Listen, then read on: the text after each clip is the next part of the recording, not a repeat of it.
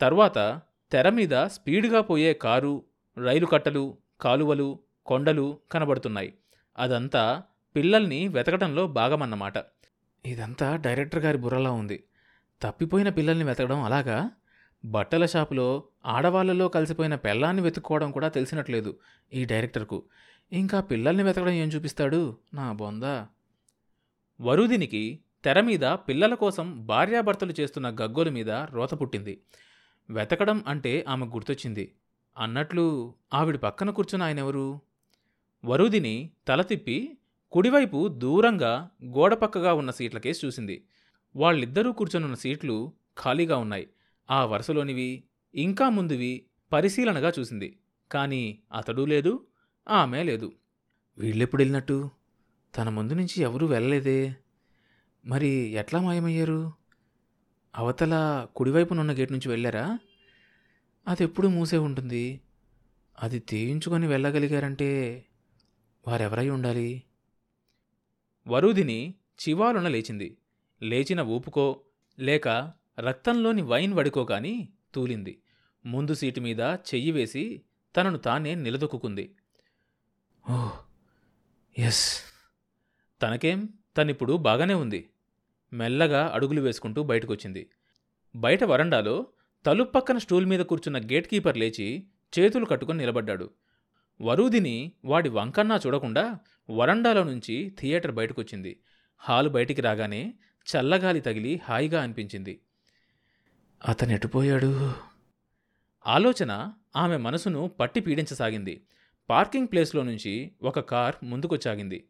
ఆ కారుని గుర్తుపట్టింది. రామనాథ్ బాబుదే రసూల్ తనను చూసి కారు తెస్తున్నాడనుకున్న వరుదిని ఒక్కడుగు ముందుకేసి థియేటర్ మెట్ల మీద ఆగిపోయింది. రామనాథబాబు కారు డోర్ తీసి నిలబడ్డాడు. ఆమె ఎక్కింది. ఆమె పక్కనే అతడు ఎక్కి కూర్చున్నాడు. వెంటనే కారు సాగిపోయింది. గేటు దాటి రోడ్డెక్కింది. సందేహం లేదు. తను థియేటర్లో చూసింది వాళ్ళిద్దరినే. ఇంతకీ అదెవత్తి? పెళ్ళాం మాత్రం కాదు. అంతవరకు తనకు తెలుసు. ఎన్నాళ్ళ నుంచి దీంతో? అందుకేనా? అతను హైదరాబాద్ రాంది. ఇదేనా అర్జెంటు పని మీద వెళ్ళటం? రెండు మూడు నెలలుగా రామనాథ్ బాబు తనంటే పట్టి పట్టనట్లు అంటీ అంటనట్లు తిరగడానికి కారణం ఇదేనన్నమాట. వరుదినికి మత్తు దిగిపోయింది. వళ్ళు చల్లబడిపోయింది. తల్లలోని మబ్బులు విచ్చిపోయాయి. పరిగెత్తి పరిగెత్తి అలిసిపోయిన గుర్రంలా అయిపోయింది. కాళ్ళు ముందుకు సాగలేదు. థియేటర్ నుంచి త్వరగా వెళ్ళాలని ప్రయత్నం చేసింది. కానీ మెట్ల మీదనే చెక్కిన ప్రతిమలా నిలబడిపోయింది. ఒరేయ్ ఓ జటకా లోపలికి తీసుకొనరా. శివరాం హాల్ కుర్రాడికి చెప్పి వరుదీన్ దగ్గరకు వచ్చాడు ఎంతసేపు అయింది మీరొచ్చి? నేను చూడనే లేదు అన్నాడు. కారులో వెళ్ళిందెవరు? శివరాం కేసి చూడకుండానే అడిగింది.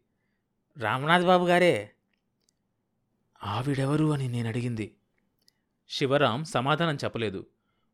వరూదినికి తల తను నిలబడ్డ సినిమా హాలు మెట్లకేసి కొట్టుకొని చావాలనిపించింది. తను అడక్కూడని ప్రశ్నే అడిగింది. లజ్జా బిడియం ఉన్న ఆడ చేయాల్సిన పని కాదు. అసలు తనెవరని ఆ మాట అడిగింది? అందులోనూ శివరాంను. రామనాథబాబు అడుగులకు మడుగులొత్తేవాణ్ణి. అతని కింది నౌకర్ని. తన కిందున్న నెలజీతగాణ్ణి. వరుదిని శివరాంను తలెత్తి చూసింది. తనవైపే చూస్తూ నవ్వుతున్న వాడల్లా ముఖం దాచేసుకున్నాడు. శివరాం నుంచి సమాధానం లేకుండా వెళ్ళదలుచుకోలేదు వరుదిని. నిండా మునిగిందానికి చలేమిటి అన్నట్లుంది ఆమె ధోరణి. ఆమెవరో తెలుసుకోవాలన్నది ఆమె గుండెల్ని పట్టి పీడించసాగింది. ఈర్ష్యా ద్వేషాలతో ఒళ్ళంతా ఉడికిపోతోంది. ఎవతటాది ఏ ఊరు? వరుదిని తనేం మాట్లాడుతుందో ఎలా మాట్లాడుతుందో తెలియని స్థితిలో ఉంది. కోలవెన్ని షావుకారి గారి కోడలు ఇక్కడే ఉంటుందా? నాలుగైదు నెలల నాడు వచ్చారు మామగారు భుజంగరావు గారి నరసింహంలో ఉన్నారు. అదన్నమాట కథ. అంతేనన్నట్లు తల ఊపాడు శివరాం. ఆవిడ మొగుడేం చేస్తుంటాడు? శివరాంకు నెత్తిమీద కమ్మరివాడి సుత్తిలా తగిలింది ప్రశ్న సుబ్బరాయుడు గారా? ఊర్లో వ్యవసాయం చూసుకుంటుంటాడు. మధ్య మధ్య వచ్చిపోతుంటాడు. ఆమె గారు అసలు షావుకారి మేనకోడలే. ఆ తర్వాత కూడలైంది. వాళ్ళు మీకు చుట్టాలా? శివరాంకు పక్కటెముకల మీద పోలీస్ లాఠీలా తగిలింది. ముఖం వెగుటుగా పెట్టుకొని మాకేం కారు. మా పక్క ఊరే వాళ్ళది అన్నాడు. అయితే వాళ్ళు మీ బంధువులు కాదన్నమాట. రామనాథబాబు మీద కసి శివరాం మీద తీర్చుకోవడానికి తప్పిస్తే ఆ మాటకు అర్థం లేదని వరూదినికి తెలిసే అన్నది. అసలు మా ఊరే కాదంటే? శివరాం నిరసనగా అన్నాడు. సినిమా వదలబోయే ముందు మోగే బెల్ మోగింది. హాలు మీద పెద్ద లైటు వరండాలో మిగతా లైట్లు వెలిగాయి. అంత లైటు వెలుగులో వరూదిని నిలబడలేకపోయింది. ఆ వెలుగులో తన ముఖం శివరాం చూడటం కూడా బాధగానే అనిపించింది ఆమెకు. అప్పుడు తన ముఖం అద్దం లేకపోయినా ఎలా ఉంటుందో అర్థం చేసుకోగల తెలివితేటలున్నాయి వరుదినికి. విసురుగా మెట్లు దిగి జట్కా ఎక్కి కూర్చుంది. శివరాం జట్కా దగ్గరికి వెళ్ళకుండా బుకింగ్ ఆఫీస్ దగ్గరికి వెళ్ళిపోయాడు. జట్కా రోడ్డు మీద పరిగెడుతూ ఉంది. జట్కావాడు చక్రంలో కమ్మీ కర్ర పెట్టి మోగిస్తూ బండి మీద నిలబడి గుర్రం మీదకు వంగి ఈల వేస్తున్నాడు. గుర్రం గేలప్లో దూకుతోంది. జట్కా కుదుపులకు వరూదిని ఊగిపోతోంది. భర్తతో తను జట్కాలో కూర్చొని మొదటిసారిగా సినిమాకొచ్చిన రోజు గుర్తుకొచ్చింది వరుదినికి. ఆనాడు సినిమా హాల్లో కుర్రాడు తెచ్చి డ్రింక్స్ ఇచ్చాడు. భర్తే తెప్పించాడనుకొని తాగింది. కుర్చీల పక్కగా అతను నిలబడ్డాడు. ఎన్నోసార్లు అతన్ని దొంగచూపులతో చూసింది. చాలా హుందాగా పెద్ద మనిషిలా నిండుగా నిబ్బరంగా కనిపించాడు. సినిమా అయ్యాక అతనే జట్కా మాట్లాడెక్కించాడు. ఇంటి దగ్గర దించిన చట్కావాడికి డబ్బులు ఇవ్వబోతే అయ్యోగారు కోపం చేస్తారు మీ దగ్గర తీసుకుంటే అని తీసుకోకుండా పోయాడు. డ్రింక్స్ తెచ్చిన కుర్రాడు అదే మాట అన్నాడు ఆ రోజు అదేమిటని ఆశ్చర్యపోయిన భర్తకు తనేం చెప్పింది? రామనాథబాబు మాకు దూరం చుట్టం అని చెప్పింది. అంతా అబద్ధం. పిచ్చాడు. పల్లెటూరు మనిషి. నమ్మాడు. ఆ మాట భర్తకు చెప్పేటప్పుడే అనుకుంది మనసులో. ఏమని? రామనాథబాబు నా కాబోయే చుట్టమనేగా? రెండోసారి పని కట్టుకొని ఆ సినిమా హాల్కే వెళ్ళింది. సినిమా చూడ్డానికి కాదు హాలు చూడ్డానికి కాదు. రామనాథబాబును చూడ్డానికే. తన ఆత్మబంధువును చూడ్డానికే కదూ? అతను తన్ను టికెట్లు కొనివ్వలేదు తన మనస్సునే కొనేశాడు. రెండోసారి తన కారులో ఇంటికి పంపించాడు. మూడోసారి తనే స్వయంగా కారులో వచ్చి దించి వెళ్ళాడు. ఐదోసారి ఆయనే తనంతట తానే ఇంటికొచ్చాడు. ఆ తర్వాత ఏం జరిగింది? వరూదిని బుర్ర బద్దలైపోతుంది. జట్కా వచ్చి ఇంటి ముందాగింది. జట్కా వాడికి డబ్బులిచ్చి వరూదిని దిగి లోపలికెళ్ళింది. వంట మనిషిని పిలిచి వారింకా రాలేదా? అని అడిగింది.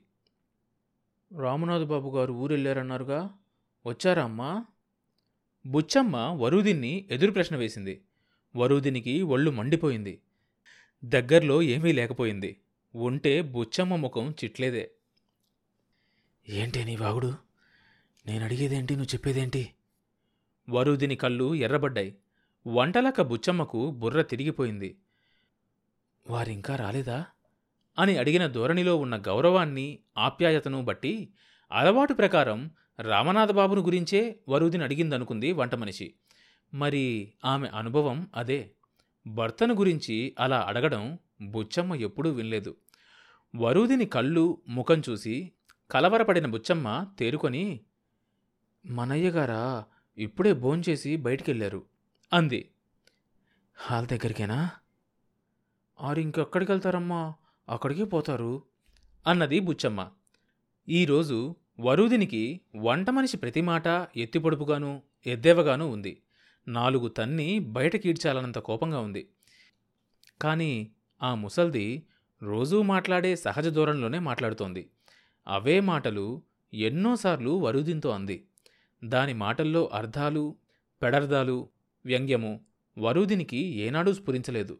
కానీ ఈరోజు దాని మాటలన్నీ అదోలా అనిపిస్తున్నాయి. అన్నం వడ్డించానా అమ్మాయి గారు ఏ వద్దు. అదేంటమ్మో? పెరుగుతోనన్నా ఎంగిలి పడకపోతే ఎట్టా? కొంచెమే పెడతానమ్మా. ఆప్యాయంగా అడిగింది బుచ్చమ్మ. నీ కథ చెప్పేది? నాకు ఆకలిగా లేదని? అయితే ఓవల్టీను కలుపుకొస్తా. ఏం వద్దు మొర్రో అంటుంటే నీ సనుగుడేంటే? ఏమీ తాకుండా ఎట్టాగమ్మా మరి? వరుదిని విసురుగా పడగదిలోకెళ్ళింది నిలువుటద్దంలోని ప్రతిబింబం ఆమెను వెక్కిరిస్తున్నట్లుగా చూస్తోంది. మల్లెపూలు లాగేసి ముడి విప్పేసింది. పిన్నులు సవరము తీసి టేబుల్ మీద పారేసింది. బీరువా తెరిచి వైన్ బాటిల్ తీసింది. అందులో సగానికి తక్కువగా ఉన్న వైన్ అంతా గ్లాసులోకి కుమ్మరించింది. మంచం మీద కూర్చొని గటగట నాలుగు గుక్కలు వేసింది. పొలమారి ఉక్కిరి బిక్కిరైపోయింది. మరో పావు గంటలో మిగతా వైన్ అంతా కసిగా తాగేసింది. మంచం మీద దొర్లింది. పదిన్నర దాటింది. అయినా నిద్రపట్టలేదు. మెదడులో మిడతల దండులాగా ఎన్నో అనుభూతులు అనుభవాలు సంఘటనల తాలూకు స్మృతులు ఊహలు దాడి చేయడం మొదలుపెట్టాయి. హైదరాబాద్లో గోపాలరావు చెప్పింది కూడా నిజమేనా? ఆ ఆలోచన రాగానే వరుదినికి గుండె ఆగినంత పనైంది.